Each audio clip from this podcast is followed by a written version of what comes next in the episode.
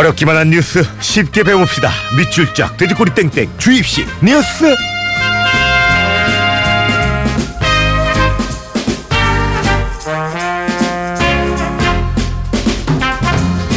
굿모닝 FM의 personal 뉴스 트레이너 시사평론가 김성환 씨 안녕하세요. 네, 안녕하세요. 자 날이 아주 좋습니다. 예. 뭐 사건 사고는 끊이지 않고 있지만요. 뭐 오늘은 세 글자로 딱 요약할 수 있을 것 같아요. 세월호. 예. 네. 예, 아침에 이제 이렇게 올 떠오른 모습 제가 봤거든요. 음. 그러면서 한 3년 전 생각이 막 머릿속에 스쳐 지나가더라고요. 3년 전 같지가 않아요. 그냥 정말 예. 네. 엊그제 같습니다. 어, 예. 방송을 하는 입장에서는 전 굉장히 괴로웠어요. 음. 3년 전 4월 16일이. 네. 그러니까 제가 방송을 한참 하고 있을 때 그 내용들이 그대로 다 전달이 될 수밖에 없었고 그리고 구조가 안 됐다는 걸 거의 제일 먼저 소식을 전한 사람 중에 한 명이거든요. 음. 그런 얘기를 할 때 막 가슴이 막 무너져 내리는 느낌을 그렇죠. 받았어요. 네. 근데 결국 3년 만에 이제 모습을 다시 드러내는데 이제 좀 진실이 밝혀졌으면 좋겠다. 뭐 그때도 그- 무너져 내리는 것 같았는데 이게 이게 들어 올려지니까 이게 와 올려졌다가 아니라 더 무너져 내리는 것 같잖아요. 음, 예. 너무 무섭죠. 우리 눈으로 확인하니까. 예. 그러니까 세월호 참사를 우리가 잊지 못하는 이유는요. 음. 그 장면을 실시간으로 우리가 다 봤죠. 나의 시간과 세월호의 시간이 일치됐기 때문이거든요. 네. 근데 지금 다시 그 모습을 우리가 보게 되니까 맞네요. 예. 여기서 받는 뭐 어떤 충격 뭐 이런 게 좀 있는 것 같아요. 예. 자, 오늘 구몬 FM 가족들의 궁금증 또 풀어드려야 되는데 이 와중에 준비된 뉴스부터 듣고 본격적으로 시작해 보도록 하겠습니다.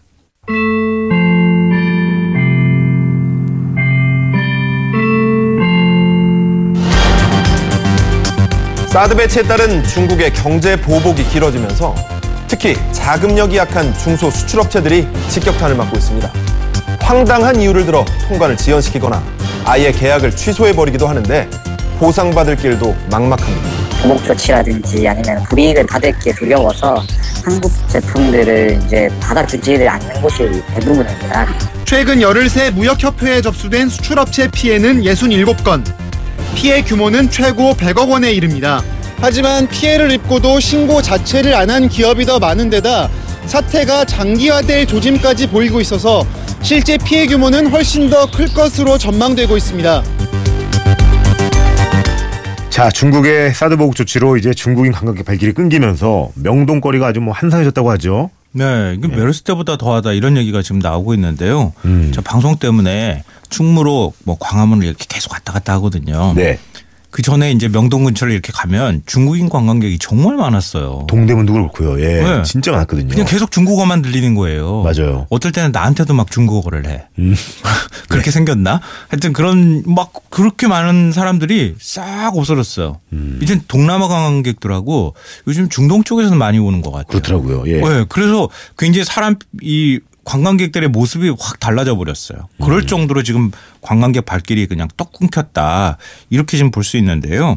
또 국내 대표적 관광지인 제주도도 그렇다 그러잖아요. 난리 났다고 하더라고요. 크루즈선 한번 들어오면은 막 5천 명씩 막 왕 내려가지고 돈 쓰고 막 그리고 짧은 시간 안에 쫙 이제 가는데 뭐 얼마 전에 뉴스에도 나왔던 것처럼 우리 하선 안 할래 막 이렇게 버티는 일까지 벌어지는 그리고 아예 크루즈선 발길이 뚝 끊겨 버렸다고 합니다. 진짜 말씀하신 것처럼 이 관광여행 업계 타격이 만만치가 않을 것 같아요.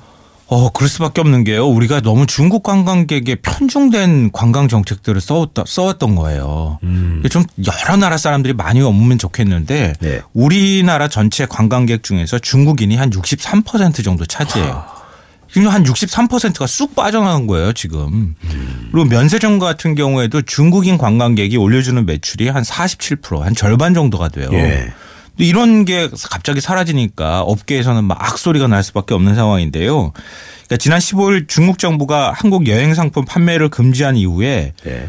어, 면세점 매출 같은 경우에 한 20, 30% 정도 지금 어, 뚝 떨어졌다 그럽니다. 음. 그리고 여행업계는 뭐 당연히 개점 휴업 상태고요. 우리 이제 outbound라고 해서 우리나라 관광객을 외국으로 보내는 여행사도 있지만 inbound라고 해서 외국 여행사에서 보내는 걸 받는 관광 그렇죠. 여행사도 예. 있잖아요. 그런 여행사는 이제 받을 만한 관광객이 없으니까 뭐 일을 해봐야 지금 손님이 안 오는 그런 상황이 된 거죠. 그리고 화장품 매장도 사람들이 별로 없을 거고 그리고 호텔도 손님이 뚝 끊긴 거죠. 예. 근데 문제는 이게 시작일 수 있다는 거예요. 음. 그러니까 산업은행이 발간한 보고서를 보면은 중국의 사드 보복이 현재 상태를 유지할 경우에 면세점과 관광 수입이 한 8조 원 정도 줄어들 것으로 예측이 되고요. 만약에 추가로 제재가 나온다. 그러니까 중국 내 불매 운동이 좀 더 확산을 해서 제조업 분야까지 좀 더 이렇게 넓혀진다. 피해가 이러면은 관광 산업에서만 피해 규모가 한 12조 원 정도가 되고요. 전체 규모로 보면 한 이거의 두 배 이상 정도 그 정도로 피해를 볼 수 있을 거다 이런 예측이 나와 있는 상태입니다. 음, 제가 또 뭐 이쪽에 있어서 그런지 모르겠지만 사실 연예계 쪽 상황도 아 진짜 심각하더라고요. 딱 체감하죠. 완전히 체감을 하고 네. 이미 뭐 작년부터 그 촬영 중단, 계약 취소 피해가 야 진짜 뭐 예를 들면 예. 아니 연예인들이 뭐 그렇게 약해 보이나? 왜 연예인들만 맨날 이게 너무 대책 없이 갑자기 이렇게 하니까. 네. 예. 그러니까 뭐 연예인들도 그런데 왜 한때 이제 뭐 예능도 제작품, 드라마도 제작품 이뤄가지고 스태프들도 네. 많이 하셨거든요. 어 그렇죠 맞아요 맞아요. PD 분들도 뭐 MBC에 계신 분들도 많이 갔는데 갑자기 뭐 이렇게 되니까 네. 이분들은 정말 큰맘 먹고 정리하고 간 건데 아예 뭐 할 수가 없게 되니까 시도 어, 자체를. 맞아요. 어, 그 그런 분들도 굉장히 아마 곤란함을 겪을 것 같고요. 예. 예. 전에 제가 그런 얘기도 들었는데 우리 이제 경연 프로그램 되게 많잖아요. 그렇죠. 경연 프로그램에서 그 오디오 감독님들이나 그리고 조명 감독님들 이런 분들 막 굉장히 많은 돈 주고 막 스카우트 해가고 막 어, 그렇게 맞아요. 했다고 하는 예. 얘기도 제가 들었거든요. 중국에는 그런 조명 우리 이제 속칭 말하면 조명바를 만들지 못하는 거예요. 음. 근데 그렇게 했던 분들도 지금 아마 굉장히 힘들어할 것 같고 이게 우리가 생각하는 것보다 되게 파급 효과가 커요 연예계도 이제. 아 난리도 아닙니다. 그 예. 드라마 같은 경우가 특히 이제 더 클, 그럴 수밖에 없는데 2014년 초부터 특수를 누렸다고 할 정도로 한 드라마 판매 수출이 한 10배 정도 늘었거든요. 그 이후에 뭐그 유명한 별그대 네. 이거 대단했죠. 해당 8억 원 정도 받았거든요. 음. 그리고 태양의 후예 같은 경우에는 한 45억 정도에 팔렸고 뭐 달의 연인 같은 경우에는 91억 원 정도 벌어들였어요. 근데 최근에 이제 그 중국하고 관계가 안 좋아지면서 푸른 바다의 전설 있잖아요. 예. 그리고 도깨비. 아, 도깨비 이거 중국하고 한 중국 쪽으로 팔기 위해서 다 준비까지 했다가 다 계약 불발됐어요. 와. 피해가 엄청날 거예요. 그러네요. 그리고 최근 종영한 MBC 드라마 미싱 나인 있잖아요. 네. 그것도 원래 기획을 할 때는 중국에서 촬영할 계획이었다 그래요. 그러니까 비행기가 추락하는 그 장소가 중국의 한 무인도 음. 그걸 배경으로 해서 촬영할 정도. 그러니까 해외 로케를 해야 되잖아요. 네. 근데 그게 다 일정이 취소됐다고 하고요. TVN 드라마 신서유기 있잖아요. 음. 네. 강호동 씨. 그렇죠. 손오공 막 이렇게 하고 나와 가지고 막, 막 하는 거. 네. 그것도 이제 시즌 3인데 시즌 4는 다른 나라로 간다 그럽니다. 야 이게 뭐 몇 년 전이었나요? 그 생칸쿠 열도를 두고 어? 네. 예, 일본 중국 갈등 굉장히 컸잖아요. 음. 그때는 어땠어요? 피해가 얼마나 컸나요? 그때도 일본이 피해가 컸어요. 이게 지금 그 중국하고 일본하고 이게 지금 앙숙처럼 돼버린 게 예. 센카쿠 열도라고 아주 조그마한 점처럼 생긴 섬이 있어요. 네. 아주 조그마해요. 진짜. 일본이 거기다 콘크리트 부어가지고 이거 섬이라고 이거 우긴다고 하면 일본이 싫어할 것 같고 하여튼 섬이라고 얘기를 하죠. 네. 중국은 또 그거 우리나라 거다. 다오이다오다. 막 그렇죠. 이렇게 지금 부르고 있는데요. 이게 2010년부터 갈등이 있었을 때 그때는 제 기억으로는 우리 한한류 열풍보다 중국에서 훨씬 더 거부감이 심했어요. 음. 뭐 우리는 차 한 번 뒤집어 엎고 그럴 정도였지만 그때는 뭐 훨씬 더 지금보다 심했거든요. 일본 관광객 그때도 발기 딱 중국에서 끊었고요. 일본의 대중 수출이 2011년에 무려 20.6%가 줄었어요.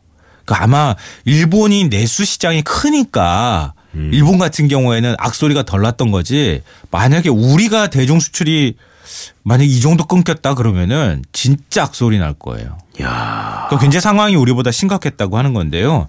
근데 일본 같은 경우에는 대중 수출이 17.5% 정도 차지하거든요. 전체 수출액 중에서.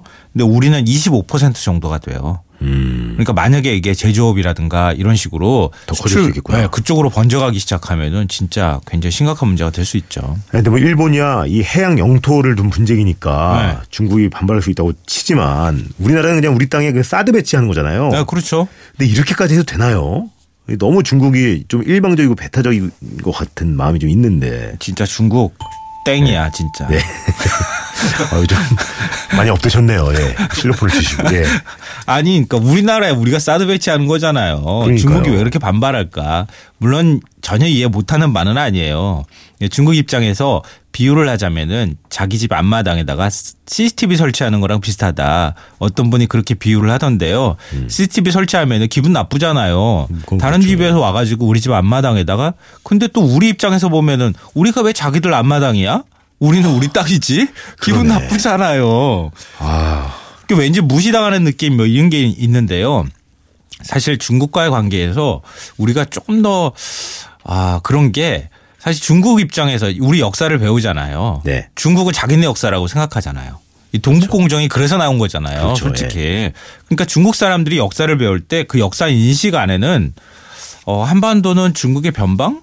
그리고 옛날에 우리한테 조공 바치고 그랬던 속국이잖아. 음, 약간 그런 개념이 좀 있는 것 같아. 응?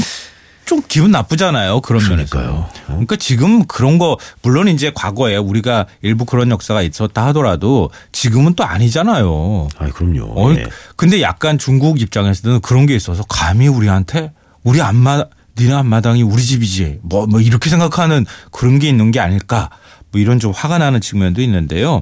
중국이 이제 미국과 대적할 수 있는 G2라고 하는 좀 오만함이 이런 문제들을 좀 더 만든 이 저변에 깔려 있는 뭐 이런 게 아닐까 뭐 이런 생각이 좀 들기도 해요. 근데 이렇다고 또 중국이 이렇게 보복한다고 우리도 똑같이 뭐 맞대응할 수는 없잖아요. 그렇죠? 그게 또 더 열받네.